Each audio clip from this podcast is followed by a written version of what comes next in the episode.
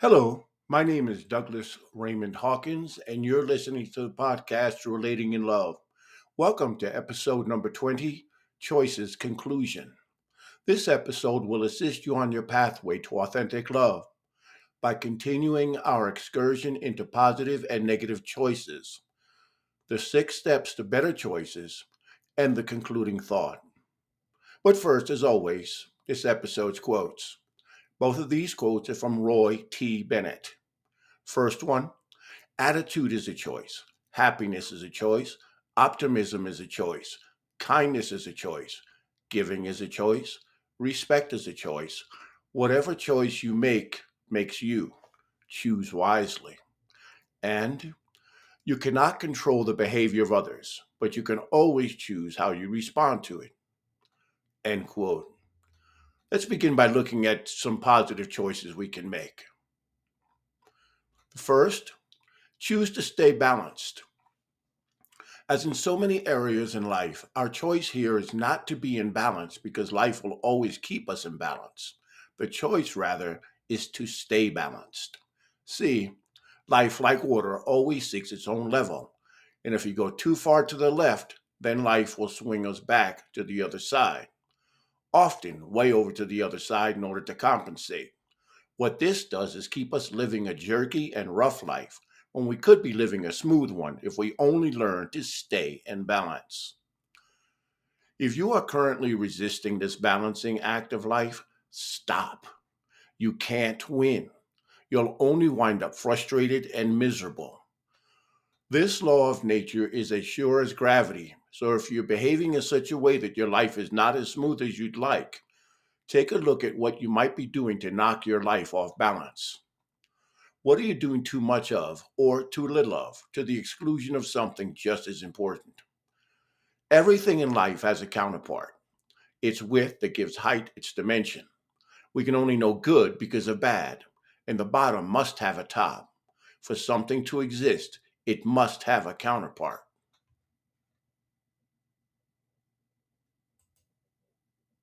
Choose to take an active role in your life. When we choose to take an active role in our life, we immediately begin to make choices for ourselves. We begin to make favorable differences in our life instead of sitting back and blaming our, life, our lot in life on external factors. Choose to be committed. The main reason that people have for avoiding commitment is that they are afraid of what the future will hold. And to tell you the truth, that's a very valid reason. But no matter how valid it is, we shouldn't allow it to stop us. If we invest the majority of our resources into making sure, to the best of our ability, that what we are committing to is what is best, then the rest will usually take care of itself. Choose to be responsible. When we are responsible, we can be trusted to behave in a reliable, appropriate, and consistent manner. Here's the bottom line of responsibility we will ultimately be held accountable for our actions, no matter how hard we try to put them off on someone else. The choice we have is do we act responsibly or will we be held accountable by external forces? Choose to know gratitude. Gratitude asks us to recognize the good things in our life, even in the face of adversity. When everything in our life is going well, it's easy to see this, but the trick is to learning know, to know gratitude in the adversity as well. In fact, it's that much more essential. Choosing to show patience. Patience is trusting that events in our lives will turn out in our best interest. It means trusting that good things will come to those who wait. This is something that comes with great difficulty for our microwave society. As difficult as it is sometimes, it greatly behooves us to understand that sometimes good things take some time to mature. We don't expect a cake to be a cake without first being put in the oven. We don't expect a caterpillar to become a butterfly without the metamorphosis of chrysalis and we don't begin construction on a house without allowing the foundation to dry. Without patience, we often rush past our objective, and even when we do achieve our aim, we have reached it without enjoying the journey. Choosing to set and live up to these set standards. When we choose to set a standard, we are constructing boundaries that we will not go beyond, either by the things we do or the things we receive. These standards will usually be constructed from the materials of ethics, honor, sincerity, and respectability. In his book, Freeze Frame, Doc Childre wrote When you make an efficient choice in moments of indecision, you establish more effectiveness within a given time span, saving energy and stress. That's a time shift. End quote. Let's look at some negative choices. Most of the time, our negative choices are done subconsciously. So before you dismiss these choices offhandedly, examine your life and see if any of their negative ramifications are apparent. The first, choosing to play the victim. People choose to play the victim, often subconsciously, because it frees them of the responsibility of their living condition. This might seem like a good idea at first, but in the long run, it has a huge and awful price. Included in this price is that positive people don't like to be around this sort of person. There is a saying that I like a lot, and it says, The only person that likes a doormat are people with dirty feet. Also, included in this price tag is the inability to make positive choices, since this individual is almost always locked into a passive mindset, and we cannot make positive choices from a passive mindset. The next negative choice is choosing to self sabotage. This is almost always born from a sense of low self esteem. Deep down, we really don't believe or deem ourselves worthy of success, so we act in ways that will keep us in failure. In its more apparent manifestations, it can be seen when an individual arrives drunk to a job interview or when an individual cons- constantly falls for the wrong mate. In its more subtle manifestations, it can be seen when an individual desires to meet new people but continues to stay at home, or when a person knows of an opportunity for advancement but comes up with very shoddy excuses why they wouldn't get it anyway, so why even bother? The next negative choice is choosing to be negative. Choosing to stay in a negative frame of mind is an easy, lazy, and cowardly cop out. Negative people will claim that to see life in any other way is to ignore reality. But I say that we should, by all means, recognize negative situations, but approach it in a positive way. The reason that negativity is a cop out is because it gives the impression that we can just sit around and complain while making a difference means that we expand energy and that we risk being ridiculed. Aristotle said, The ideal man bears the accidents of life with dignity and grace, making the best of circumstances. End quote. Now let's look at six quick steps to better choices. Please keep in mind that although these steps are quick, they are not always simple. Although the existing systems for making choices vary, the essentials are understanding the choices to be made, deciding on the optimum opportunity, and evaluating and accepting the ramifications of that choice. Here are the six steps in making correct choices. One, establish what choice is being presented. Two, Establish what the ingredients are. Making choices can be likened to baking a cake because both will come out right only when we know which ingredients to put in and how much of each. Consider every possible angle from which the choice might be approached. This is the time to think outside of the box and reflect on more creative answers. Brainstorm and come up with what you consider the perfect choice. Jot down all ideas, no matter how bizarre they may seem at the moment. Three, evaluate all the pros and cons of each idea. Now is the time to consider strengths and weaknesses and to get a handle on what's practicable and what is not. It is also the time to explore the ramifications of each option. Four, select the optimum option. None of us are perfect, so we won't always be right. We won't always make the right choice the first time. The key here is not to give up if at first you don't succeed. Simply select your next option in the same way that you selected your first. Five, now that you selected your optimum option, it's time to act on it. Six, assess your option subsequent to observing the consequence. Determine whether it was a beneficial selection. Here's the acid test.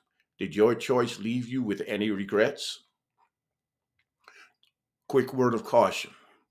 Being human means that we're going to want to skip some of these steps. Don't. It will only greatly enhance the chances of a wrong choice.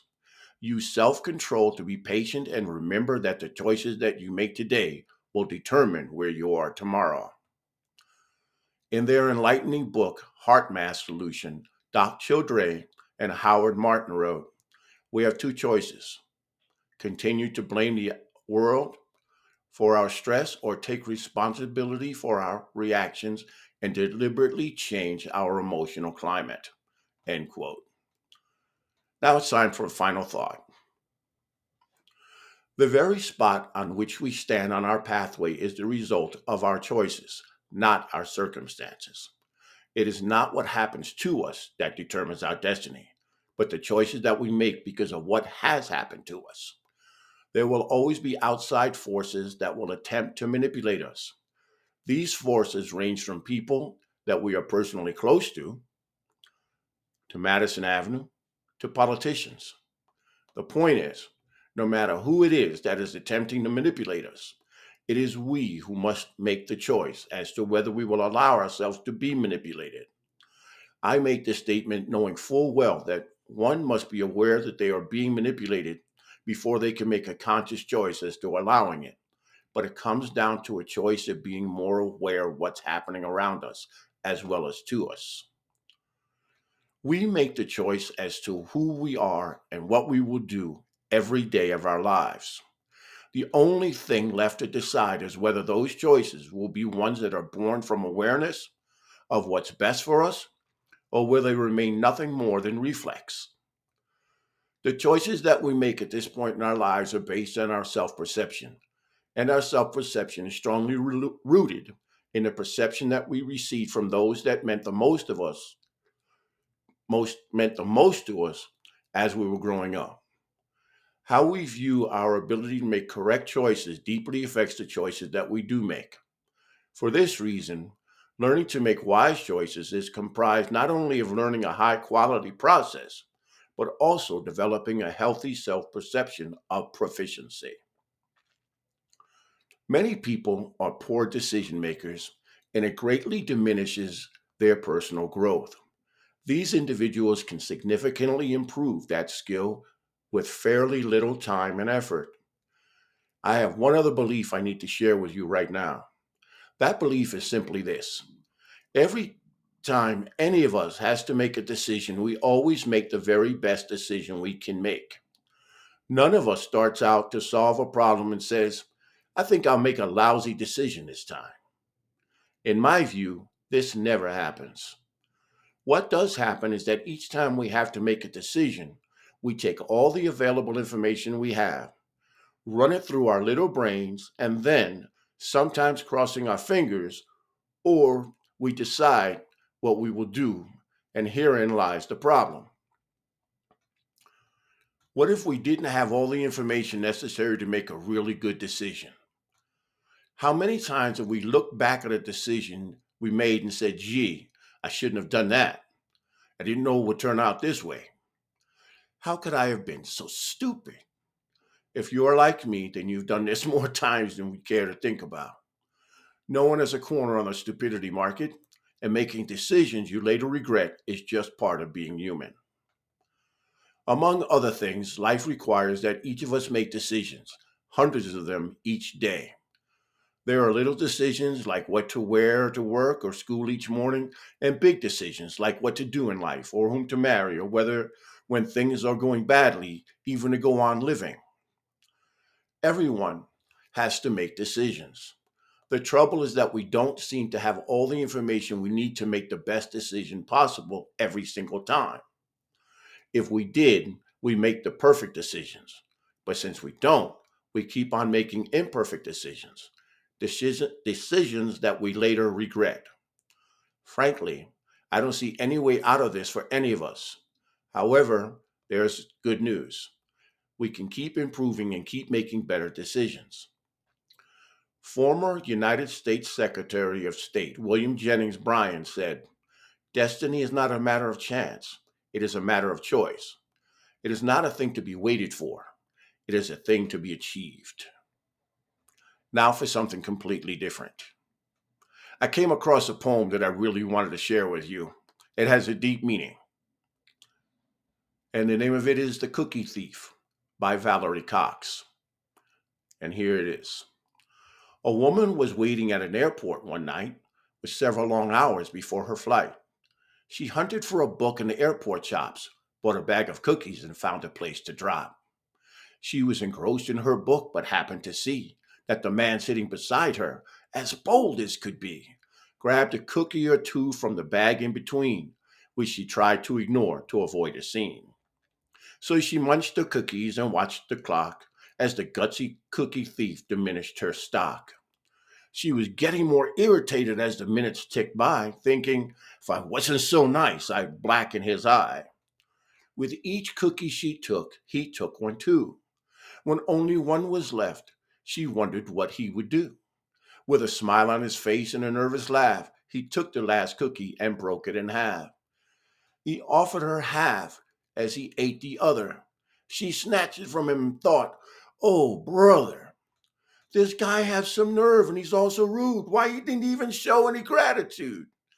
She had never known when she had been so galled and sighed with relief when her flight was called. She gathered her belongings and headed to the gate, refusing to look back at the thieving and ingrate. She boarded the plane and sank in her seat. Then she sought her book, which was almost complete. As she reached in her baggage, she grasped it with surprise. There was her bag of cookies in front of her eyes. If mine are here, she moaned in despair. The others were his. He tried to share. Too late to apologize, she realized with grief that she was the rude one, the ingrate, the thief. And the meaning that that has for me, and by the way, that was the end of the poem. The, what the meaning that has for me is even though you can be you so so certain about something and be so wrong. How many times that happened in our life? We become more aware of what's going on, the less that'll happen. Well, that's it for now. Thank you very much for joining me, and please join me next Tuesday when we'll be examining the four primary categories that people in our society stand under when it comes to joy and the roadblocks to joy. Remember, if you have any questions or comments, you can email me at loveintent at comcast.net. And if you know anyone who could benefit from this podcast, please love them enough to have them listen to it. Talk to you then, and remember, make your life a loving one.